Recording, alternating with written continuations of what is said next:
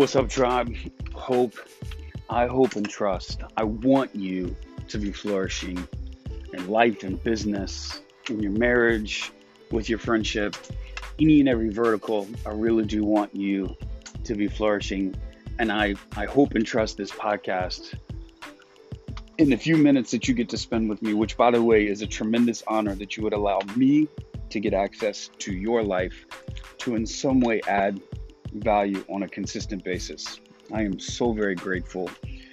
I started this podcast not for vanity metrics, not for any type of celebrity status, but honestly, I have a commitment in life that I want to lead with generosity and follow with care. I, I want to to live my life with a kind of extravagant generosity because I believe that a life well lived is a life lived on an increasing scale of difficulty and a life spent for other people as opposed to yourself. And this podcast is really an outlet for that.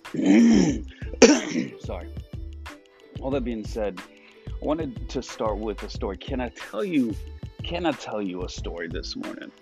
And this podcast, in a lot of ways, um, is is meant to be authentic, sincere, and I want to give you a window into my world as well, so that what what we talk about is not just any kind of successes, but also failures. And one of the things that I said in one of the previous episodes is one of the dragons that that I have had a, a serious difficulty in slaying in my life is this dragon subsequent to the my career in, in division one sports is health and I have had a commitment to poor eating.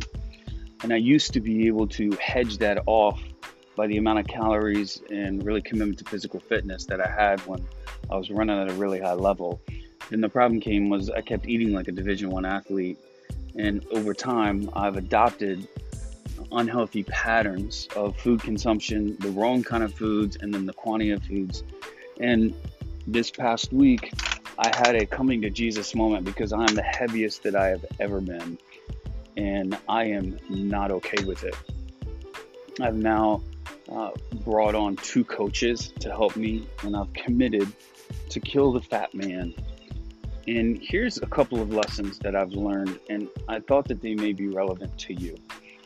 One of the things that I, when I was on vacation last week that I committed to, what in this area of my life, was to stop stopping versus stopping. And here's what I mean by that I think it's true that without persistent, focused action, everything that you and I know is virtually useless. A series of interesting mental exercise, nothing more. And in this area of my life, I don't know how many diets I've been on. I don't know how many new exercise regimens I've started. I don't know how many times I've started with inspired action, but then something happens and I stop instead of stop stopping. I stop. And when I stop, I don't actually achieve what I want. You, just like me, have probably started a lot of things that you never completed. Maybe it was piano lessons, or like me, an exercise regimen, or a diet protocol. Maybe a new system to improve in your business. You tried it for a while, and then for one reason or another, it just dropped out of your life. You started and then you stopped instead of stopped stopping. I'm drawing a line in the sand here for my own life and saying it's time to stop stopping. Because I know that achieving a result is quite simple. If I want to get to Z and I'm starting at A, the shortest distance between A and Z is a straight line. And the one thing that derails me is I zigzag. I think about another plan. I think about another diet. I think about another exercise regimen. And I just don't stick with the straight and narrow path to get to Z and I commit to just stop stopping. Don't stop. When you practice the act of stopping, you're stopping. Then what I know will happen, and I've seen this happen in so many areas of my own life, and I know it's happened in your life, the zigzag life will cease to exist. And this will keep you on the straight line to achieving the result that you're wanting. And it's the keeping part that's most important. When you're on the right track, it no longer matters. When you hit some bumps in the road that slow you down, you will still get there if you just stay on track and you stop the stopping. And so this morning, maybe some of your life mirrors some of mine. I'm intending to stop stopping. I'm also intending and committed to actually sharing the results with you as I continue down this straight line because this accountability and knowing that I need to show up with you and for you is going to help you. I believe that most failure comes from quitting too soon.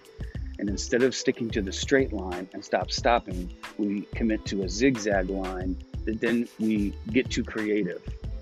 And when we do that, we fail. Most success comes from a willingness to go the extra mile and finish and just stick with the straight line. So, here's my encouragement to you this morning, a really question. Let's keep it practical.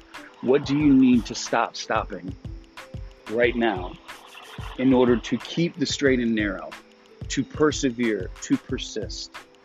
And is this distinction here of stop stopping something that you want to commit to as well? If so, what area do you need to do it in? And what's it going to look like? Adios.